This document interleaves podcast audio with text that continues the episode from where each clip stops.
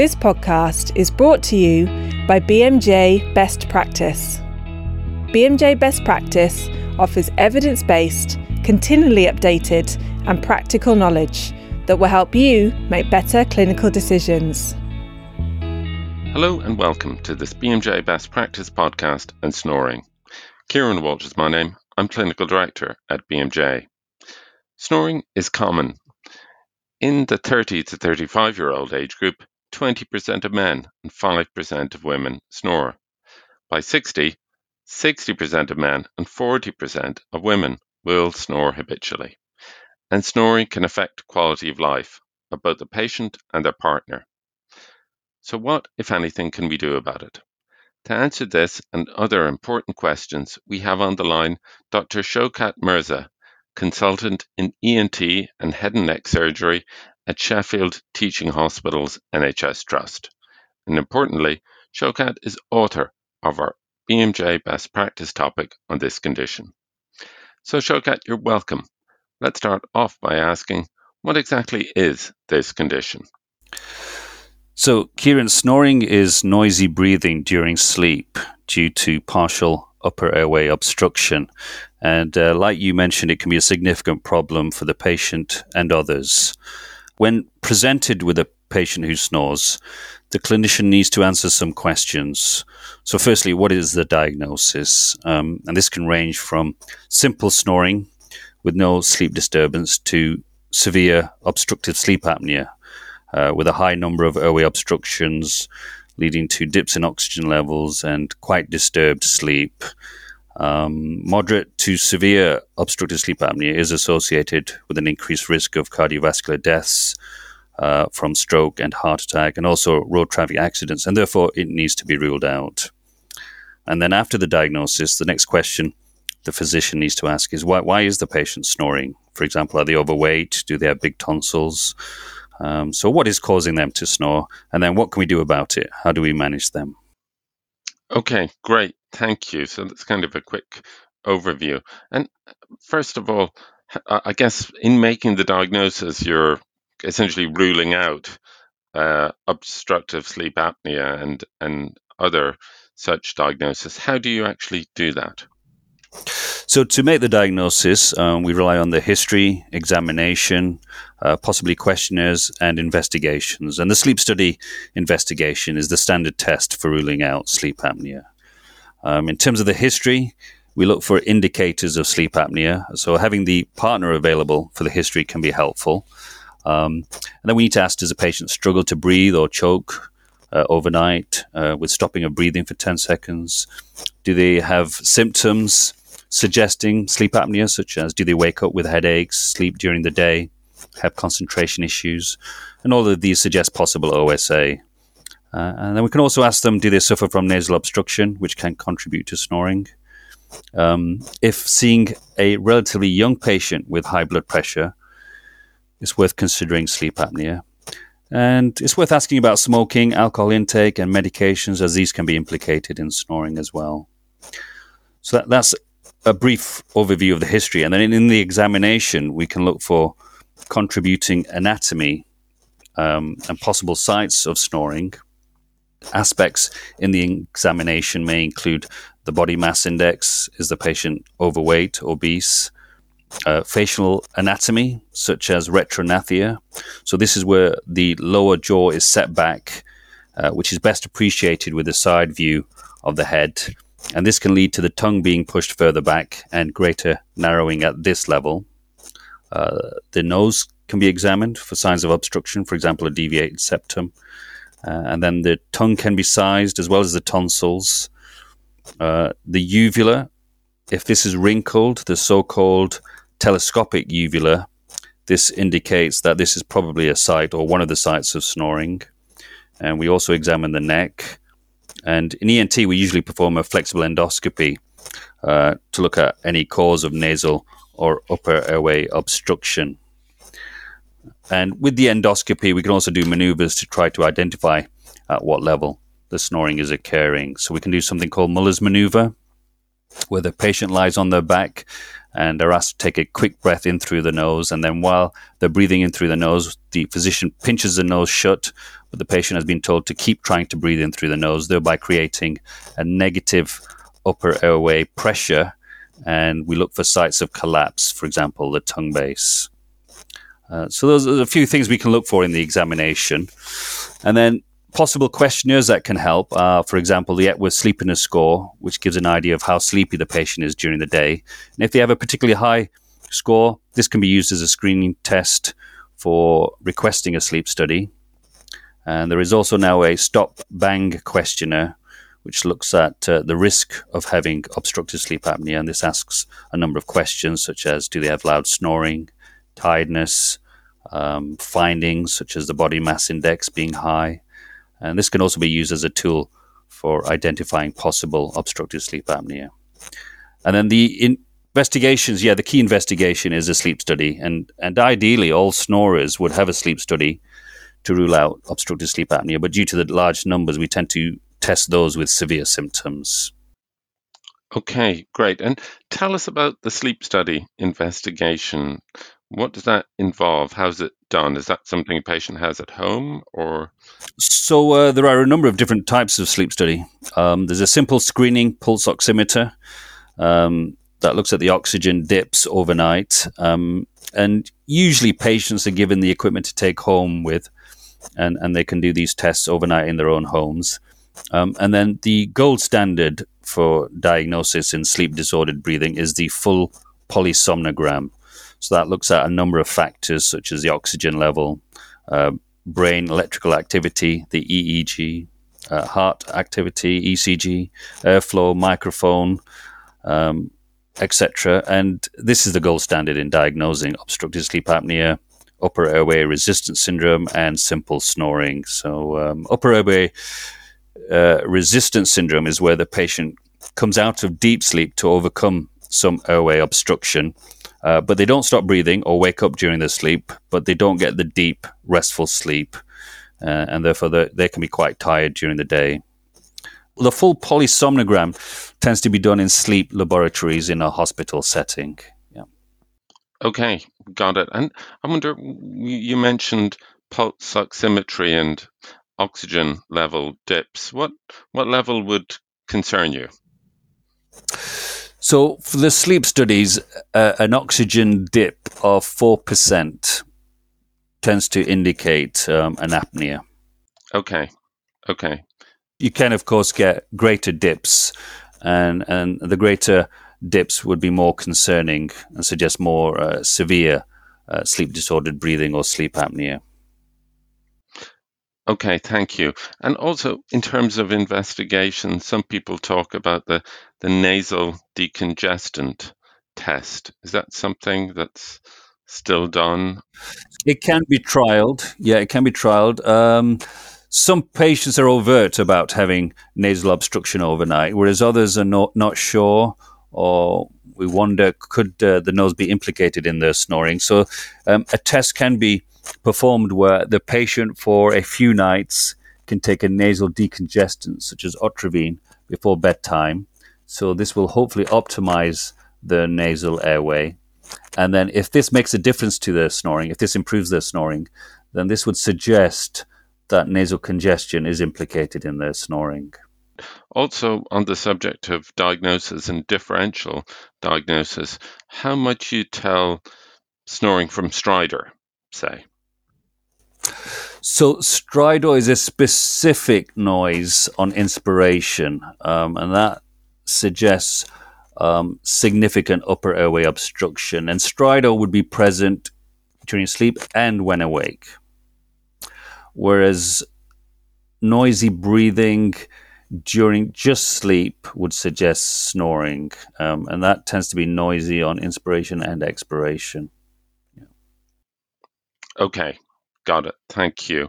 And last question about diagnosis. What would you say are the common pitfalls that you've seen in your experience, common pitfalls in diagnosis of, of snoring or, or diagnosis of the other potential differentials? Right. So I, I think the main issue um, is not making the diagnosis. So that is missing patients with obstructive sleep apnea or significant sleep disordered breathing. And this be maybe due to a number of things. Uh, for example, patients not coming forward to see their GP, uh, doctors not considering obstructive sleep apnea. Um, we tend to be selective about who gets a sleep study due to limited resources, and this may miss cases of uh, sleep apnea. Um, and pulse oximetry is not as sensitive as a full polysomnogram. So again, um, simpler sleep studies may miss cases of obstructive sleep apnea. And and lastly, actually, one last one on diagnosis. People talk about sleepiness during the day, which, like lots of people, get sleepy during the day. What would be kind of a red flag for you in terms of sleepiness during the day? Um, so the degree of sleepiness during the day, um, and probably the best way to assess this is the Epworth Sleepiness Score. So this asks um, how sleepy patients would be in certain situations, um, such as, for example, sitting down reading or being a passenger in the car. And the score is out of 24, and, and, and a score of 10 out of 24 or 10 or more out of 24 would suggest significant daytime sleepiness, and that may be a trigger for a sleep study. Uh, and also, as well as being sleepy during the day, is there a history of snoring um, with possible apneas or choking overnight, um, and daytime other daytime symptoms such as you know uh, the concentration being affected, uh, waking up with headaches. So these are all these sort of factors and symptoms um, make one wonder could the patient have significant sleep disordered breathing or obstructive sleep apnea? Got it. Great. Thank you. Let's move on to, to management. What's the mainstay of management of snoring? So, the basic measures are weight loss, uh, stop smoking, alcohol avoidance. Uh, most patients tend to be worse on their back. So, a simple measure such as wearing a squash ball in the pocket of a breast pocketed t shirt worn the wrong way round uh, may keep them off their back without disturbing their sleep too much. Um, and there are also devices now, uh, electric devices, to help patients keep off their back. If nasal obstruction is significant, um, then steroid nasal sprays may be tried, um, or devices such as Nasovent, which are nasal dilators patients can try a mandibular advancement splint. So this is like a dental guard that moves the lower jaw forward, and with that moves the tongue forward. Um, and they can try a simple one uh, obtained over the internet, a do-it-yourself mandibular advancement splint. And if they tolerate it and find it beneficial, they can get a more expensive fitted advancement splint through their dentist. Patients with sleep apnea tend to be tried on CPAP. That's the gold standard treatment for obstructive sleep apnea. Uh, and CPAP stands for continuous positive airway pressure, which is a, a, breathing mask that blows air into the upper airway and keeps the airway open and patent and stops apneas. Um, but uh, they can be difficult to tolerate. So, those are the main non surgical options. In terms of surgical options, um, in children with snoring and apneas, um, an adenotonsillectomy is highly effective. And that's a very common procedure. Um, in adults, there are a number of surgical options. So, if the tonsils are very large, a simple tonsillectomy may help. Um, a uvulopalatopharyngoplasty, uh, commonly called UPPP, uh, involves removing the tonsils, the uvula, and suturing the tonsillar pillars uh, and that can be highly effective, particularly if the tonsils are large and the tongue is relatively small.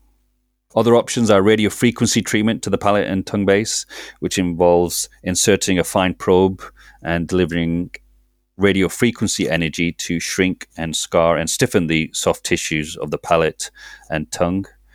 Um, and there are a variety of other techniques, such as lasering to the soft palate, palate implants, um, the more invasive procedures, such as um, tongue reductions and maxillomandibular advancements to open up the airway, um, tend to be performed in patients with severe obstructive sleep apnea.